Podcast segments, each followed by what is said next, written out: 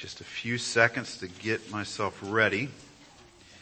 Feel like that has been my week, trying to get myself ready with the snow and the extra people in the house and more time at the house for me than normal. I'm feeling like most days I didn't know what day it was, but here we are.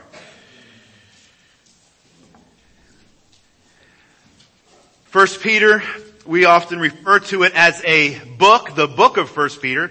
That's how we refer to most of the books in the Bible. But First Peter is and was first of all, first and foremost, a letter.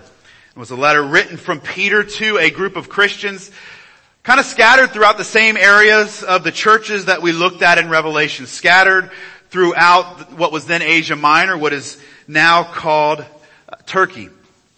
And this letter is written as a letter of encouragement. This is a, a letter of encouragement from Peter to Christians and Christians in the first century, but to us as Christians today. It is meant to be a letter of encouragement. How many of you like going to the mailbox and looking among the junk mail and among the bills and every once in a while, it doesn't seem like as often as perhaps it used to be, but you find a letter that is written to you from someone and you open the letter and you find that it is a letter of encouragement. Letters of encouragement are always great to receive. I have in my desk a drawer of cards from many of you over the years and often I will pull them out and just read a few and I get encouragement from it. But uh, what does that word encouragement mean? You know, often when we refer to it, we kind of refer to being encouraged as an emotion that we experience or a feeling that we have. If we are a down, an encouraging word is kind of a pick me up. It makes us feel better. But encouragement, it is that, but it's more than that. We find, figure out the definition of encouragement by a word that is in the middle of that word. In the middle of the word encouragement, there's another word, and that word is courage. Encouragement is meant to give courage. In fact, Webster defines encouragement as to inspire with courage, spirit, or hope. Example of that is to hearten. Section, the, the second de- definition under that first, part B under definition one, to attempt to persuade or urge, and then second definition, to spur on or stimulate. This is what we mean when we, you, when we try to encourage someone. We inspire them with courage or spirit or hope. We attempt to persuade them towards something, to urge them, or we want to stimulate them. And those definitions point to exactly what this letter from 1 Peter is. It is a letter that he has written to encourage his readers. It's a letter that he has, has written to spur them on. In fact, we find the theme of this letter towards the end of it. In, ver, in chapter 5, in, in verse 12, we could sum up 1 Peter with this verse by saying, I have written to you briefly, Peter says, exhorting and declaring to you this, declaring that this is the true grace of God. Stand firm in it. This is where the title of our sermon series comes from, standing firm in the grace of God. That is what this letter is meant to encourage the believers to, to urge them to stand firm, to persuade them that Jesus is, that, that in Jesus is found the true grace of God, and to call them to courage, to stand firm in the midst of an increasingly hostile world. First Peter has several different themes to it, and these themes are summed up in several words that appear over and over throughout the letter. And the first theme and the most dominant theme really that we find and the most recurring word is the word suffer. Suffer. Peter is writing to people who are suffering. Fifteen times he uses a form of that word and he uses eight different Greek words to describe the suffering that his readers are going through. Now at this time, uh, what we know from history is that there's no accounts of any widespread form of persecution, of organized persecution happening to the church in Rome. But Peter knows it's coming. Peter is writing this letter. He says he's writing it from Babylon, which is code uh, for Rome. He's writing it from the city of Rome. And in Rome, Nero has just taken the throne. And Peter is beginning to see what lies ahead for Christians under Nero and then under subsequent Roman empires or emperors. Suffering and persecution is coming. Peter himself would be martyred just a few years later by this emperor Nero. But as he writes, Peter can already begin to see the writing on the wall. That's why he tells him in chapter 4 verse 12, do not be surprised when the fiery trial begins to come to you. Why shouldn't they be surprised? Because I'm warning you because I see it coming. It's coming. But even though they're not experiencing organized persecution right now, as Peter writes this letter, they are still experiencing varying degrees of suffering, varying degrees of pushback and hostility from the culture that surrounds them.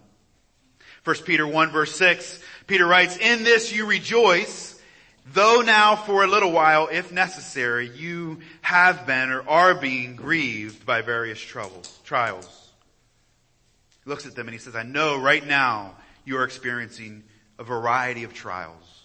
And throughout this letter we see some of these trials. In verse, in chapter 2, Peter writes to servants, and that's probably really hard to read, but Peter writes to servants who are being unjustly treated by their masters. In chapter 3, Peter mentions those who are suffering for righteousness sake those who are being slandered. Also in chapter 3, Peter writes to wives who are married to unbelieving husbands. And while there's no record of abuse or, or, or, or mistreatment that Peter refers to, there's a level, level of discomfort from the wives wanting to know, how can I win my husband? How can I win my spouse to Christ in the right way? There's an uncomfort there that happens because the wife has become a Christian or because the spouse has become a Christian. In chapter 4, Peter writes that, er, in chapter 4 we see that there are those who have been saved out of a pagan lifestyle. And now they go to hang around with their former friends and their former friends begin to mock them and malign them because they don't join them in the, the things that they used to join them in. They don't participate in the things that they once participated in. And they're, they're mocked and they're maligned and they're made fun of. Varying levels of suffering coming from various, various sources. And no doubt sufferings and sources that we can identify in our own lives to some degree. But Peter writes to these Christians and he writes to encourage them and he writes to them to hold out for the hope of glory. Those are the other two words and two themes that are found in this letter. First, the theme of glory. There is a glory coming, Peter says. Peter has an eschatological vision that he carries throughout this letter that he, he calls us to look to in order to stand firm in our faith. In chapter 1, after the verse that we just read in verse 6 about being grieved by various trials, he writes that the tested genuineness of your, of your faith, more precious than gold that perishes though it is tested by fire, may be found to result in praise and glory and honor at the revelation of Jesus Christ. This is how you can endure this variety of troubles that are coming your way because you are fixed on the praise and the glory and the honor that is coming when Jesus returns. Chapter 5, he says, after you have suffered a little while, the God of all grace, who has called you to his eternal glory in Christ, will himself restore, confirm, strengthen, and establish you. He says, you're suffering now, but there, there is a glory coming. There is a glory coming if you just stand firm. Suffering has an expiration date, so hold fast.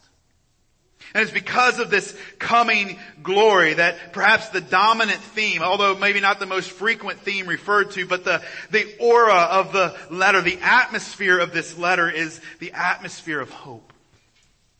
Hope in the midst of suffering and hope because there is a glory coming there's any word that is attached to Peter more than any other, it's this word hope. Peter is known as the apostle of hope. John is referred to as the apostle of love. Paul is referred to the apostle as the apostle of faith. Peter is the apostle of hope. And he writes this letter to give, this letter to give his readers hope. It's where we get our name, living hope from in verse 3 of chapter 1. Blessed be the God and Father of our Lord Jesus Christ. According to his great mercy, he has caused us to be born again to a living hope. This book radiates with hope and not a hope so, but a sure and a certain hope. Not an earthly hope that is not sure if it's going to happen or not, but this is a certain and a confident hope that we can have because it's found in the risen and ascended and returning Christ. And it's this hope that gives us courage to stand firm in the midst of the sufferings of this world. It's this hope that gives us courage to live obediently to Christ in the midst of a hostile environment. It's this hope that gives us the boldness to proclaim the name of Jesus no matter what opposition comes our way. But how do we live in this hope? How do we stand firm as we await the coming glory? Well, in these introductory verses, there are four ways that we can live with hope in the midst of suffering. Four ways that Peter begins his letter kind of as an introduction and a summary of the whole book. Four ways for us to live in this world holding on to hope. It says first we need to remember where we live and we'll go through these so you don't have to write them all down now. But first we need to remember where we live. Second, we need to remember where we're headed. Third, we need to remember whose we are. And fourth, we must not forget why we're here. Now I've given you the points and I haven't even read the verses, so let me read the verses. The title of this sermon is Living as Strangers in a Strange Land. Verses 1 and 2 of 1 Peter chapter 1. Peter, an apostle of Jesus Christ, to those who are elect exiles of the dispersion in Pontus, Galatia, Cappadocia, Asia, and Bithynia, according to the foreknowledge of God the Father, in the sanctification of the Spirit, for obedience to Jesus Christ, and for sprinkling with His blood. May grace and peace be multiplied to you. And as a prayer, just may grace and peace be multiplied to us as we study God's Word. Well, I've given you four points, but now let's begin to work through them. And the first point of how do we live as strangers in a strange land? Well, we need to remember that we're living in a strange land. We need to remember where we live and we need to remember our relationship to where we live. And Peter sums up our relationship to this world and to the places where we dwell as that of being an exile an exile. That's the word the ESV and the NIV uses. Other translations use different words like uh, foreigners or temporary residents. The New American Standard uses the word aliens, or the word I've used in this morning's sermon is from the King James that uses the word strangers. We need to remember, Peter says, first and foremost, that we are strangers living in a strange land. The Greek word that is used here and translated in various ways as exiles. It, it, means a person who comes from a foreign country into a city or a land to reside there with the natives temporarily. A person who is coming from a foreign country to live in a place with those of that place, but to live there temporarily. Using this definition, the English word that comes to my mind as we think about those different definitions is the, the word alien which is not referring to someone from outer space, but someone from another country who is temporarily dwelling in a different country. Someone who is from one country but is making a temporary living in a different country. Another word we could use is the word sojourner. It, it captures this idea of the temporariness that this word implies. The ESV uses that word sojourner, sojourner in verse 11. Beloved, I urge you as sojourners and exiles to abstain from the passions of, of the flesh. The NA, the New American Standard says, I urge you as aliens. This is to be our relationship with the world that we live in during our time on earth. We are not permanent residents, but we are temporary. We, we are not, we are not permanent citizens, but we are temporary residents. Webster defines alien as someone who belongs to another person and another place. That's a great definition for us to have in our minds as we think about who we are and where we belong. We are those who belong to another person and to another place. We used to sing a song, and maybe we, we still sing it in, in certain settings. This world is not our home. Instead, we're just a passing through. Or as we sang this morning, we're almost home, which implies that we're not home yet. We're not there. We're, we are not in our home. We are in this world as aliens. We're in this world as foreigners. We are in this world as strangers. in a strange land. Maybe you've lived somewhere as a foreigner before. You dwelt there however long in a place that was not your home. And while you may enjoy things about the culture that you're in and appreciate things that are different about it, there's always this reminder it's not home. Things are done differently. Language is differently, not in just the words that we use, but the way that we communicate and put those words together. Customs are different. Celebrations are different. Food is different. And as much as you might assimilate to that culture, there's always this constant reminder, this is not home. And there are some ways in which you just can't assimilate. You know, sometimes as Americans, we don't understand that very well. We expect everyone to just adapt to us and our way of life. And perhaps that's why we as American Christians don't understand this idea of us as aliens in this world very well because we are too comfortable as Americans. We've adapted too much to our culture. We must always remember, as the psalmist says, I am a stranger on earth. This is who we are. We are strangers on earth. Now this does not mean that we have to try to be strange. I know some Christians are really good at that. We don't have to try to be strange. However, it does mean that there are some things that the world should look at us and think, man, they are some strange people. And the way we view our, and the way they view our customs and our culture. There are things that should be different about us and about how we interact. There are things that as the world looks to us as Christians, how we live, how we talk, what and how we celebrate. There are things that should seem foreign to them. There are things that should seem just a little bit strange. And Peter is using this word to remind his readers and to remind us that that is normal. Don't expect to fit in. Don't expect to be completely accepted. Don't be, don't be surprised by the strange looks and adverse reactions. You are different. You are a stranger here on earth. You are a citizen of another place. You belong to another world. In an early anonymous Christian work, a, a work entitled Epistle to Diognetus, Diognetus, the anonymous author writes this, Christians reside in their respective countries, but only as aliens. They take part in everything as citizens, but put up with everything as foreigners. Every foreign land is their home and every home is a foreign land. They find themselves in the flesh, but they do not live according to the flesh. They spend their days on earth, but they hold a citizenship in heaven. Is this how you view your life? I love that one line.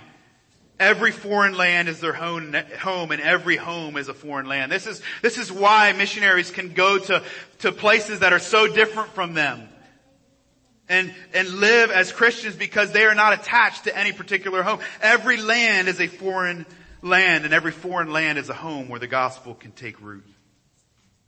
Again, is this how you live your life? Do you ever feel like a foreigner? Those, those Peter writes to are feeling it. They feel like exiles. They feel like exiles, some of them in their homes. Some of them they feel like exiles in their workplaces. Others feel like exiles in their neighborhoods, exiles in their families. Everywhere they went, they were different because they were followers of Jesus. And Peter says, yes, you are different. Remember where you are living. Not only remember where you're living, but remember where you're going. How do we live the Christian life as strangers in the strange land? We live always remembering where we are going. In 1 Peter, in verse 1 of 1 Peter 1, Peter uses three terms to describe his readers. And each of these terms is loaded with significance. In the ESV, the words are elect, exiles, and then of the dispersion. And these terms are loaded not simply because of what they mean, not simply the definitions of them, but because of what they point to. And what they point to is the way that Jews are described in the Old Testament. Each of these words is an identity marker we find in the Old Testament of God's people. They are the elect. They are God's chosen ones. Deuteronomy chapter 7 verse 6 says, for you are a holy, a people holy to the Lord your God. The Lord your God has chosen you to be a people for his treasured possession out of all the peoples are, who are on the face of the earth. The Lord has chosen you. Psalm 135 verse 4, for the Lord has chosen Jacob for himself and he has chosen Israel as his own possession. The Jews were God's chosen people. But now Peter says to his readers, the church, you are God's chosen people. Much of Israel's existence was spent in exile. Sometimes they were exiled because of their sin. Sometimes they were exiled to Assyria and Babylon because of their disobedience. But sometimes they just lived as exiles and lived as foreigners, like in Egypt where they went and lived in order to find provision during the famine or in the years of their wandering in the wilderness. They had no home. They were sojourners on earth. There were times when there was no physical nation of Israel and the Jews lived as aliens and foreigners in other nations. Israel spent much of its, of its existence as aliens. And this morning I wanted to put a verse up here to show that from the Old Testament. I just searched exiles in the Old Testament. I came up with so many answers. I, I just said it's, it's everywhere. Over and over and over again, Israel is referred to ex, as exiles. But not only are they elect exiles, Peter also uses this word dispersion, or the NIV uses the word scattered. That's what dispersion means. You think of the English word disperse, it means to scatter. But the Greek word that is used here, that is behind whatever translation we put into English, the word is a technical term, and the word is diaspora, the diaspora which is a word that was used to describe the Jews dispersed or scattered away from Palestine and uh, among the nations. That's why the ESV not only uses the word dispersion, but it capitalizes it. It's not only that they are dispersed, but they are part of the dispersion. Part of the people of God who are scattered throughout the world. In his introduction to his letter, James uses the same word says James, a servant of God and of the Lord Jesus Christ, to 12 tribes in the dispersion, greetings. Similar introductions, however, a very big difference between the letters. James is written to Jews. James is written to those who are part of the 12 tribes and are part of the dispersion. Peter, however, is written mainly to Gentiles. Later on in chapter 1, we read Peter writing of them. He says, do not be conformed to the passions of your former ignorance. Chapter 2 verse 10, he says, once you were not a people, but now you are God's people. Both of these point us to the main audience that Peter has in mind, and that is of Gentiles. But yet Peter uses language that connects them to the people of God. They are God's chosen people. They are God's exiled people and they are God's scattered people in the dispersion. And the promise made in the Old Testament to those people, to the exiles, to the elect, to the scattered is that one day they would be gathered. One day they would not be in exile, but would be at home. One day they would go home. And wherever the Jews were in the place of their exile, their hearts and their eyes were always geared towards home. Commentator William Barclay says that wherever the Jew, the exiled Jew settled, his eyes were always towards Jerusalem. In foreign countries, his synagogues were, were so built that when the worshiper entered, he was facing towards Jerusalem. And however useful a citizen of his adopted country a Jew was, his greatest loyalty was to Jerusalem. His eyes and his heart were always towards home. Peter says, so should ours. We're told in Colossians that our eyes are always to be fixed towards the heavenly New Jerusalem. Paul writing says, if then you have been raised with Christ, seek the things that are above, where Christ is, seated at the right hand of God. If you have been raised with Christ, set your minds on the things that are above, not on things that are on earth, for you have died to the things of this earth to the citizenships of this earth, to the, to the belonging to this earth, and your life is hidden with Christ in God. Our minds are to be set towards home. We must never forget that we have no lasting city here, but we are seeking the city that is to come. And, and if you, and I'm not going to sing the song, but you know the, the, the, the ruined gospel song that, anyway, looking for a city if you want to get a good laugh and have something bad stuck in your head for a long time. Not the, not the good version sang by the gospel singers, but anyway. But it's true. We have no lasting city. Instead, we are looking for a heavenly city. And we are looking for the king and the savior of that heavenly city. Philippians 3.20, our citizenship is in heaven and from it we are waiting for a savior. The Lord Jesus Christ. There used to be a cliche and maybe it's still used. I haven't heard it as much lately, but describing someone as so heavenly minded that they're no earthly good. Peter tells us that's all wrong. In fact, throughout this letter, he's going to tell us that we should be a, we should be, we, we should do a lot of earthly good. We are not citizens of, of this world, but yet as we are temporary residents here, we should be working for the good and the godly in this world. We're to be busy during our time on earth, not just kick back in a rocking chair waiting. But Peter says the only way you can do that is if your mind is filled with the things of heaven. Never forget where you're going. Psalm 84, the psalmist says, blessed are those whose strength and his strength is in you. And I love this phrase, in whose heart are the highways to Zion. What a beautiful picture. Is your heart a highway to Zion? Where your thoughts your affections, your longings, your desires, your priorities, your whatever you want to put there, your disciplines, your the way you spend your time. Is there a highway to heaven in your heart? A highway to home? If so, you will live differently while you're traveling there here on earth. If you remember where you're going, you'll travel differently on your way there. Maybe you've been far from home for a period of time. You went to college or you spent some time away, but you got in your car and you begin to travel home and you begin to see familiar markers. You were reminded, I'm going home. Peter reminds us, we are headed home. Sufferings may come, but you're headed home. Trials may meet you, but you are headed home. Difficulties will face you, but don't forget you're headed home.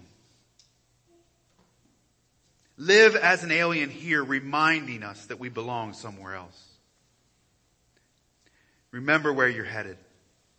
Also, as we are headed there, remember whose you are. Remember whose you are. Peter describes his readers as those who are exiles or aliens, and then he describes them as those who are scattered. We already saw that scattered throughout the world, but then he uses another description, and he describes them as the elect, describes them as the chosen ones, the New Living Translation says. And I like how the rest of the verse reads in the New Living Translation. It says, God's chosen people. He's writing to God's chosen people who are living as foreigners in the province of Pontus, Galatia, Cappadocia, Asia, and Bithynia. And I love the way that words it because it almost puts the end of that as an afterthought. You are God's chosen people who just happen to be living in these places. Here's where you're dwelling, but never forget who you are. Never forget your identity and never forget whose you are. You are God's chosen ones. You're God's elect. Now some of us hear that word elect or chosen and we're ready for an argument. We're ready for a debate and Floyd's not here this morning, but me and him have debated many times, uh, standing out in the cold after a Tuesday morning Bible study on this word. And if we were reading Paul in Romans and came across the word elect or chosen or predestination, or if we were in a Sunday school class debating Calvinism and Arminianism or discussing the doctrine of election, it'd be a great time to stop and have that debate. But that's not where we are. We are at the beginning of a letter written to suffering Christians, encouraging them to stand firm in their faith. And as an encouragement, Peter says, I know you feel like exiles. I know you've been abandoned by what seems like everyone. I know that no one chooses you and no one invites you to the neighborhood barbecues anymore. I know that and I know it hurts. But never forget God has chosen you. You are a part of His chosen people. Never forget whose you are. Let that be the defining mark about you. You are His. In fact, in verse 2, all three members of the triune God are mentioned. According to the foreknowledge of God the Father. In the sanctification of the Spirit, the Holy Spirit. For obedience to Jesus Christ and sprinkling with His blood. Peter wants to remind his hearers that though they may live in a foreign land, they are surrounded by their loving triune God. Now depending on what translation of the Bible you have in front of you, uh, you may recognize that the ordering of the phrases in verses 1 and 2 is different than what's been on the screen in the ESV. If you have the NIV, the language is that the three phrases of verse 2 actually modify the word chosen. The NIV reads, you have been chosen according to the foreknowledge of God through the sanctification of the Spirit to be obedient to Christ. All of those modify this word chosen. How have you been chosen? According to the Father. Why, how have you been chosen? Through the sanctifying work of the Spirit. How have you been chosen to be obedient to Christ? Other translations read that as well. But the ESV puts it a little different because they, they focus more on the original language, on how it's arranged in the original language. And instead it reads like this, to those who are elect exiles of the dispersion in Pontus, Galatia, Cappadocia, Asia, and Bithynia, according to the foreknowledge of God the Father, in the sanctification of the Spirit, for obedience to Jesus Christ and sprinkling with His blood. Now, that might not seem obvious, but when you read it like that, what those three phrases in verse 2 are modifying is not simply the word chosen, but it's modifying all that is, is in verse 1. It's modifying those who are elect exiles of the dispersion in these places. Meaning that what is happening in their lives, their, their exile and their election, their dispersion is not unnoticed by God.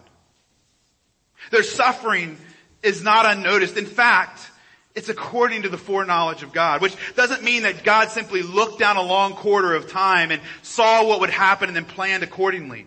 It refers to a planning ahead of time. All of it is by God's plan. All of it is in the sanctification of the Spirit, and all of it is for obedience to Jesus. Now there's a big debate over which of those translations is right, but I love the ESV, so I'm going to go with the ESV this morning. I love that God foreknew. He knew way ahead of time what you were going to be going through. And He has a purpose for it. In his commentary, Wayne Grudem writes that this implies that their status as sojourners and their privileges as God's chosen people, even in their hostile environment, in Pontus, Galatians, etc. They were all known by God before the world began, and all came about in accordance with his foreknowledge, and thus we may conclude all were in accordance with his fatherly love for his own people. We don't like that word foreknowledge, but isn't it great when it's attached to God as Father? The greatest Father, the greatest example of fatherly love we will ever know. Foreknew us and planned ahead for us. What a comfort this would bring to Peter's readers and what a comfort it should bring to us as well. Last week we sang about this comfort when we said that all our ways are known to God. We said no trial has come that is beyond his hand. No step that we walk is beyond His plan. And although the path is dark outside our view, all of our ways are known to Him. So we sang as a prayer, the bridge, because of this, open up our eyes so we can see that you have made these ways for me. And open up my eyes so I can see that you, my God, are walking with me. Peter is writing to open up our eyes to see that nothing comes into our lives outside of the foreknowledge of God. And what he allows into our lives, he allows as a loving and good God and Father. And he allows it so that it might sanctify us, which means it might make us holy, that it might purify us. Suffering, though painful, Peter says in just a few verses, it produces something in you. I think Sunday school talked about that. Suffering does something in us. It sanctifies us. It purifies us. It makes us holy. As a father, I hate to see my kids going through difficult things. And at times I just want to fix it and I want to remove the difficulty and remove the struggle. And sometimes I'm, I'm tempted to just jump in and do it for them. But my kids will never grow that way. My kids will never mature. They'll, they'll never learn the things they need to learn in order to survive and thrive in this world. And so it is with spiritual things as well. There are things that we must go through. There are things that we must endure, though we don't understand why now that are necessary for us to grow and mature as Christians. Wayne Grudem again says Peter is saying that his readers' whole existence as chosen sojourners of the dispersion is being lived in the realm of the sanctifying work of the Spirit. I love this phrase. The unseen, unheard act- activity of God's Holy Spirit surrounds them like a spiritual atmosphere in which they live and breathe, turning every circumstance, every sorrow, every hardship into a tool for his patient sanctifying work. You don't have to take Wayne Grudem's word for it, you can take God's. Who says, and we know that for those who love God, all things are working according to his purpose. As you live as aliens and sojourners in this world, do not forget whose you are. Do not forget whose you are. And lastly, don't forget why you're here. Remember why you are here. Remember why you are here as aliens. Remember why you are here as God's uh, elect exiles scattered throughout this world. Remember why you're here. The last verse, phrase of verse 2 tells us why we're here. We are here for the purpose of obedience to Jesus Christ and for sprinkling with His blood.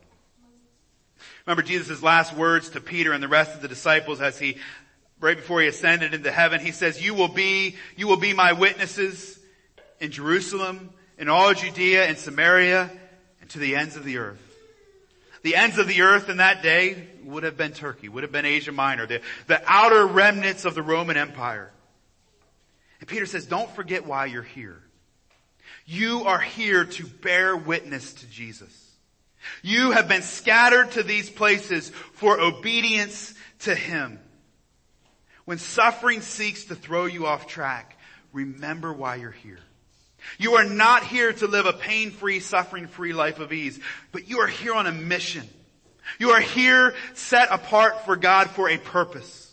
You are here as a servant and an ambassador of Jesus. One of the first books I read this year was a book by Mark Batterson called Do It for a Day. And I love this quote that I'm kind of pulling out of context, but it says, quit living as if the purpose of life is to arrive safely at death. Quit living as if the purpose of your life is simply to arrive safely at death. Many of us spend most of our days living like that. And if we live like that, what happens when suffering comes our way? It's viewed as a surprise. It's, it's viewed as an unexpected intrusion. It's, it's viewed as something that needs to be gotten rid of as quickly as possible. And in this letter, Peter never advocates for suffering or for us to seek suffering. He never lifts up suffering in that way. But he says we should not be surprised by it because we know why we're here. We know where we are. We're on earth. A place that wants to keep us for obedience to Christ. And we dwell in a body that has passions and desires and longings that are contrary to obedience to Christ. And to say no to those passions brings a level of suffering into your life.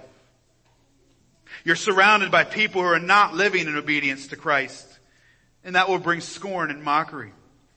And you are living in a world that is opposed to obedience to Christ. And that will bring opposition. And above all, we have a spiritual enemy that wants to destroy your obedience to Christ. And that will bring spiritual warfare. Do not forget why you're here. You're not here. You're not here for a sightseeing tour. We're not here this temporary short time we have on earth. We're not here on vacation. Although God has blessed us with so many things in this temporal earthly life and we celebrate those things and long for those things and look for those things and work for those things, we never forget that we are here on a mission. We are here for the purpose of obedience to Christ. So suffering while it is painful, it is short. And it should not sway us or surprise us. And we must, through it all, stand firm. But stand firm remembering that God has promised to multiply grace and peace to us. He hasn't left us to do this on our own. In fact, that last phrase of verse 2, sprinkling with his blood, implies that we're going to mess up in obedience. We're going to fall and we're going to fail. And that's why Jesus has shed his blood for forgiveness for our sins. But he has poured out his spirit so that we can stand firm in the grace of God, in the hope of glory, in the midst of suffering. Suffering. Let's pray. Let's pray. Father, we ask that you would give us the strength and that you would give us the resolve and that you would give us the endurance that we need to stand firm in the grace that you have so greatly poured out to us. God, we recognize that many of us, we need courage because we lack it. We need strength because, again, we lack it. We need you. So Father, would you give us this strength? May this letter of 1 Peter be a source of strength for us. Jesus, when you were on earth and you were in the upper room with Peter and Peter said, everybody may fall away, but I won't. You looked at Peter and said, Peter, you are going to fall away. But Peter, you will one day turn. And when you turn, strengthen your brothers. May this letter be a way of us receiving that strength to endure and to live obediently as your children in this world. In Jesus' name we pray. Amen. Well, let me invite you to stand and let me simply send you out with the benediction of that introduction. May you go having the grace and the peace of God multiplied to you. Go in grace and peace. You are dismissed.